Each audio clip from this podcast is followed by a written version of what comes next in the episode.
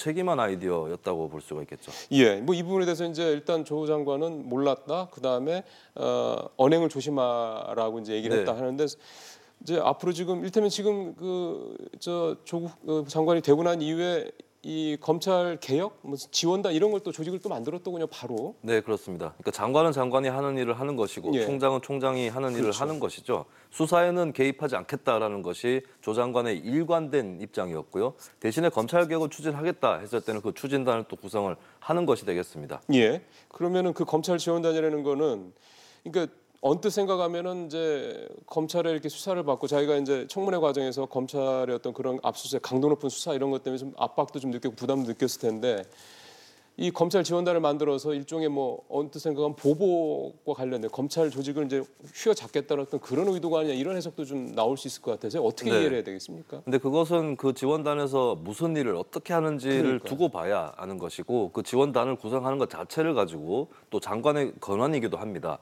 그걸 가지고 이걸 지렛대로 해서 음. 검찰 조직을 압박하는 거 아니냐라고 미리부터 어, 얘기하는 것은 좀 이른 얘기인 것 같고요. 근데 일각에서는 지금 이번에 그 조국 그 장관 부인 불태한 이 관련된 논란 의혹들 수사하는 데가 특수 이부잖아요. 네, 또 윤 총장이 특수부 출신이기도 하고 그러다 보니까 지금 특수부가 너무 비대하니 특수부 조직을 좀 줄여야 되는 게 아니냐 이런 얘기는 네. 사실은 조 장관이 예전부터 해왔던 얘기도 하고요. 네. 그런 차원이 그런 부분들이 이 지원단을 통해서 이제 현실화될 수 있다 이렇게 이해하면 되겠습니다. 네, 그런 정책들을 모색하고 추진을 하게 되겠고요. 근데 지적할 부분은 음. 지금 현재 검찰의 비대한 특수 기능에 대해서 특수 수사 기능에 대해서 현 정부도 책임이 있습니다. 어떻게? 검경 수사권 조정 안에만 봐도 특수 수사 기능은 검찰에 남겨둔다라고 돼 있고요. 어. 여러 가지 특수 수사 기능을 통해서 소위 얘기하는 적폐청산이라는 작업을 수행을 아, 해왔거든요. 그동안에. 예, 근데 그 동안에 법조계 안팎에서는 적폐청산이라는 것은 결국에 제도적으로 완성되는 것이다.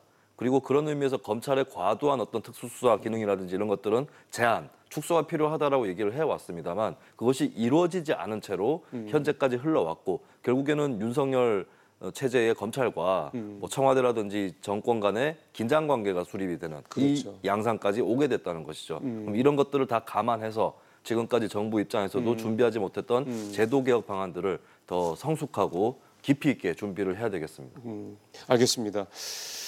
그 윤석열 총장 얘기 하나만 하죠. 최근 조 장관 수사와 관련돼서 이제 사실 비판이 좀 많이 있었지 않습니까? 피의사실 공표 건도 그렇고. 그래서 보- 어, 윤 총장이 했던 얘기가 본인은 검찰주의자가 아니라 헌법주의자다 이런 말을 했다고 그러더라고요. 근데 윤 총장이 사실 굉장히 국민들한테 신망을 얻게 된 것 중에 하나는 나는 사람에 충성하지 않는다, 조직에 충성한다는 얘기였거든요. 그 네. 조직이라는 건 검찰을 얘기하는 걸 테고. 이 앞에서 검찰주의자가 아니라 헌법주의자라는 말과 나는 사람이 아니라 검찰이라는 조직에 충성한다는 말과 이게 좀 약간 상충되는 게 아닌가 싶어서요. 근데 글쎄요 검찰이란 조직에 충성한다 뭐 이렇게 어, 딱 찍어서 얘기할 수는 없을 것 같고요. 그 당시에는 이제 어떤 특정한 진영이라든지 사람에 음. 그렇죠. 충성하지 않는다라고 했고 어떻게 보면 윤석열 검찰총장이 굉장히 그 레토릭 수사가 뛰어난 사람입니다. 아 그래요? 그냥 공무원 치고는 그러니까 정치인이나 언론인이 쓸 수 있는 그런 수사들을 몇 번 썼다고 볼 수 있는데 그 이편이 바로 검찰주의자가 아니라 헌법주의자다라고 하는 건데 혹시 사람에게 충성하지 않는다는 그 의미가 정치인에게는 충성하지 않지만 본인이 몸담아왔던 검찰. 조직에 대한 아. 충성이 아니냐라는 거에 대해서 아. 내가 그냥 검찰이 충성하는 것이 아니라 검찰보다 상위 가치에는 있는? 헌법이 있다. 나는 법에 따라서 그러네. 수사하고 어, 법에 따라서 움직이는 사람이다. 라고 하는 그런 하나의 또 수사가 될 것 같습니다. 예, 검찰이 보통 저렇게 법의 원칙에 따라 뭐 이런 얘기를 할 때는 보통 이제 저 법조 그러니까 사법부에 계신 분들이 주로 그런 얘기를 네. 했던 기억이 나는데 어, 검찰총장이 또 저렇게 얘기를 하니까 상당히 좀 새, 새롭고 신선한 느낌이 좀 드는군요. 정치권 얘기로 좀 넘어가서요. 나경원 의원 아들 얘기를 좀 해야 될 것 같습니다. 네. 이 나경원 아들 나경원 의원의 아들 나경원 대표의 아들 논문 청탁건이 그러니까 계속해서 좀 약간 커지는 느낌이 드네요. 이게 네, 뭐 그렇습니다. 어, 저쪽 일테면 이제 진보 진영에서 이제 더 여론몰이를 하는 거냐 이런 지적도 사실 나오기는 하던데 이게 이제 결국 내용은 청탁이 아니다라는 게 나 대표의 얘기고 네. 어, 비판적인 의- 어, 얘기를 하는 데서는 그게 조국 후보 딸 문제하고 다른 게 뭐가 있냐 이렇게 또 얘기를 하고 그것도 특혜 아니냐 이렇게 또 네. 얘기를 하는 거고요. 어떻게 보세요? 이게 논란이 커질 수밖에 없는 게 뭐라고 좀 재단하기가 어려운 그런 것이 있기 때문에 모호한 그것- 부분이 네, 있다. 그 애매모호한 부분은 사실은 조국 후보자 딸의 경우도 마찬가지였다고 그렇죠. 볼 수가 있겠고요. 근데 이제 논문에 대해서 그그 관계자들은 오기라고 밝히긴 했는데 뭐 서울대 학원 소속이다 이런 식으로 또 나옴으로써 어, 은근슬쩍 그렇게 좀 표기를 바꿔서 더 특혜를 주려고 했던 거 아니냐 이런 의혹이 있기도 합니다. 네. 관계자들은 이제 그게 오타였다, 오기였다라고 얘기를 하고 있는 것이고요. 그건 조 후보자 딸도 그런 얘기를 하나 있었죠. 네 예. 그렇습니다. 그리고 이제 나경원 원내대표의 아들을 좀 옹호하는 쪽에서는 이 사람이 성적이 꽤 괜찮다. 음. 저 정도 논문을 쓸 수 있는 사람이다. 이렇게 얘기를 하고 있는데 사실은 그 부분 또그 실험실에서 어떤 작업을 수행을 했고 예. 어느 정도의 수준에 있었고 또 도움을 받은 부분은 어떤 부분인지 이 부분이 아직까지 명확하게 한 번에 알 수 있는 부분이 아니라서 예. 쉽게 단정할 수가 없겠고요. 근데 다만 이제 어, 아들이 국내에 있는 실험실을 빌려서 그렇게 논문을 포스터라고 표현을 하는데 포스터를 작성할 수 있었던 것 자체는 평범한 여느 학생들에게는 주어지기 어려운 기회였다. 그러니까요. 이것은 이제 조국 후보자 딸과 마찬가지로 일반인들 보통 사람들의 입장에서는 특혜였다 라고 충분히 느낄 수 있는 지점인 것 같습니다. 사실은 나경원 대표는 전부터 이런 여러 가지 의혹들이 좀 있었죠. 어, 딸 의혹, 네. 딸이 성신여대에 그 특수교육 대상자 전형으로 입학할 때 특혜가 있지 않았냐라는 노- 그 논란이 일단 하나 있었고 또 네. 하나 사학 비리 의혹도 있었습니다. 나 대표 부친 운영했던 학원이 뭐 서울시 교육청으로부터 이제 뭐, 뭐 상당한 금액의 법정 부담을 내지 않아서 뭐 논란도 있었고 등등등 이번에 이제 아들 특혜까지 네, 어떻게 보면은 이제 나경원 원내대표라는 이 한 사람의 이 가족 문제를 또 이렇게 지적하기보다 조 장관 때처럼 결국은 이 나름 그 상류층들 간의 어떤 그런 일반적인 어떤 네. 모습들에 우리가 이제 접하게 되면서 그렇습니다. 그렇게 특혜 그들만의 네. 리그 뭐 이렇게 또 봐야 되는 게 아닌가 싶어서요. 네, 확정된 범죄라든지 비윤리적인 행위를 떠나서 그러니까요. 의혹이 제기되고 있는 그 분야들을 따져보면 조국 장관과 나경원 원내대표 굉장히 흡사한 지점들이 분명히 있습니다. 두 음. 그러니까요. 사람 다 공교롭게도 서울대학교 82학번 같은 학교 같은 동기 이고요. 예 이번에 그 아들 네. 건을 얘기했던 사람 교수가 또 동기라면서요. 네, 서울대 거기도 이제 82학번. 서울대 82학번이고 그래서 한국에는 사실 뭐 좌우가 위에만 있는 거 아니냐. 그러니까 지금 좌우로 우리가 인식해왔던 개혁 대 보수로 인식해왔던 그 구도가 새롭게 보이는 것이죠. 위와 아래가 있었고 사실은 많은 사람들이 교육에 대해서 이게 환상일 수도 있는데 교육이야말로 계층 이동의 사다리다라고 예. 생각들을 해왔지만 그것이 절대 아니고 오히려 원래 있던 계급이라든지 그 그렇죠. 구도를 재생산하는 기제였다 라는 그런 뼈아픈 깨달음들이 한국 사회에 몰려오고 있는 겁니다. 예. 그 사실 그래서 이번 조 장관 사태와 관련돼서 이런저런 우리 사회의 어떤 갖고 있는 구조적인 고질적인 또 어떤 특혜, 특권 뭐 이런 부분들을 비단 진보 진영, 뭐 보수 진영 이렇게 네. 진영 논리로 볼 수는 분명히 없는 문제다라는 거를 또 많은 국민들이 아마 또 보시지 않았을까 그런 생각도 듭니다. 네, 그렇습니다. 소위 지금 현재 10대 90의 사회다라는 그러니까요. 표현을 많이 쓰거든요. 근데 진보 보수라고 불려졌던 것들이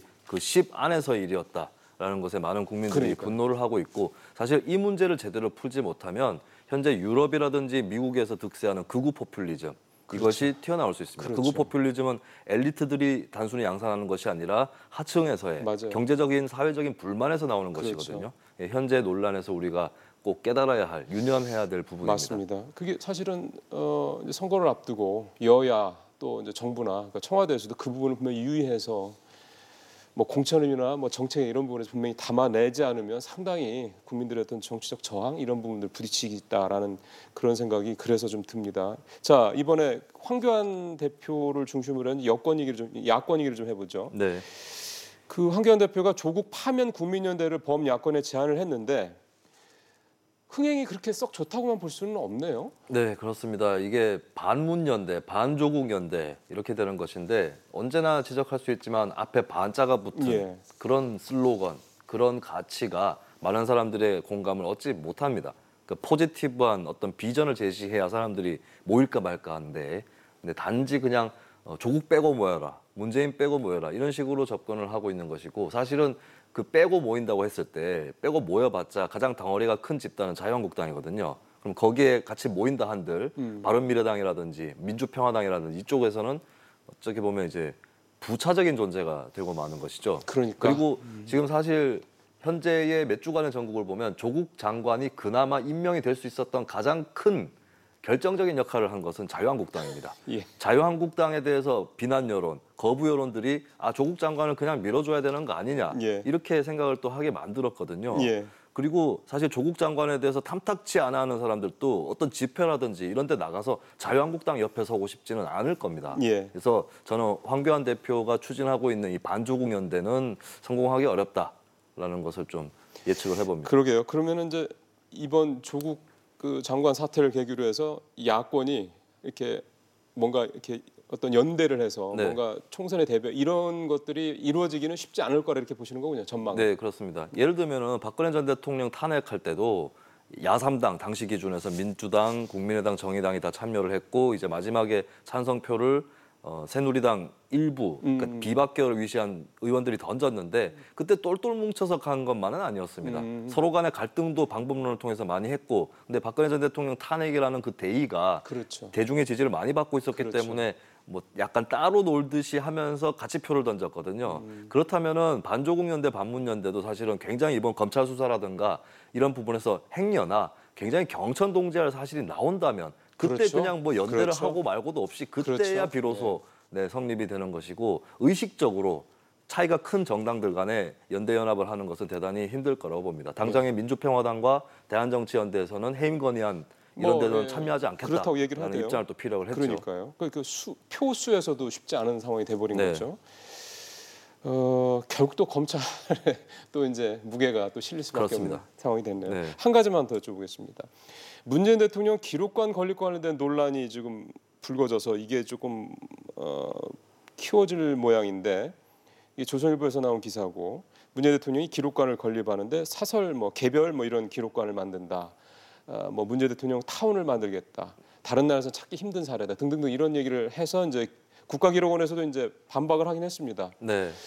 자 이거를 이제 어떻게 봐야 될까요? 아직 대통령이 임기도 뭐 절반 가까이 이렇게 남아 있는 상황이고 그런 면에서 이 기록관을 만드는 게 어떤 의미인지 그럼 이게 정말로 뭔가 어떤 개인의 치적을 이렇게 하기 어떤 그런 차원으로 네. 하려고 그러는 건지 등등등 이런 부분들은 좀 어, 논란의 핵심 좀 짚어봐야 될 것 같습니다. 우선 기록관이랑 기념관은 구분을 해야 될 것 같습니다. 기록관, 기념관. 네, 기념관은 사실 국가에서 나서서 짓는 것보다는 그 지지자들이라든지 뭐 재단을 만든다든지 이렇게 해서 차라리 어, 더 확실하게 기념을 할 수 있는 그런 건물을 짓고 시설을 짓는 게 맞는 맞을 텐데 기록관은 이제 대통령 재직 시절에 했던 그런 여러 가지 언행에 대한 기록을 포함해서 그런 부분들을 담아내는 역사적인 어떤 전시관 뭐 이렇게 보관해 놓는 그런 곳이거든요. 공식적인 거군요. 그러니까. 예. 그렇기 때문에 기록관에 대해서 현재도 사실 준비할 수 있죠. 네, 그것은 대통령 퇴임 직후부터 기록관을 또 개설하는 것이기 때문에 음. 예, 그거는 시기상으로는 문제는 없다고 보여집니다. 다만 개별 기록관 이것이 문제의 핵심이거든요. 음. 지금까지는 이제 역대 대통령들의 기록관을 따로 두지 않고 우리나라의 경우에 네, 세종시에다가 다 모아서 이렇게 짓는 것으로 했는데 문재인 대통령을 따로 짓는다 라고 하는 것은 아직까지 여기에 대한 합의가 사회적 합의가 없었습니다. 기록관에 국가기록관에 그저그 세 네. 명은 지금 그 말씀하신 세종시에 있는 그게 80한3% 정도 차서 네. 이제 공간이 필요하다는 얘기는 하더군요. 네, 그렇습니다. 그러면 세종시 쪽에 같이 짓는 방법도 있을 수는 아, 거기에다가? 있겠는데, 음. 예, 근데 어, 이게 사실은 대통령 기록관을 개별로 짓느냐, 통합해서 짓느냐는 옳고 그름의 문제는 아닌데 지금까지는 통합해서 짓는 쪽으로 음. 그렇죠. 합의가 모아져 왔거든요. 음. 근데 이제부터 왜 기- 개별적으로 짓는 것인가? 그리고 문재인 대통령 다음 대통령부터도 그렇게 할 것인가? 이 부분에 대해서 좀 합의는 필요하다고 보여집니다. 음. 그래서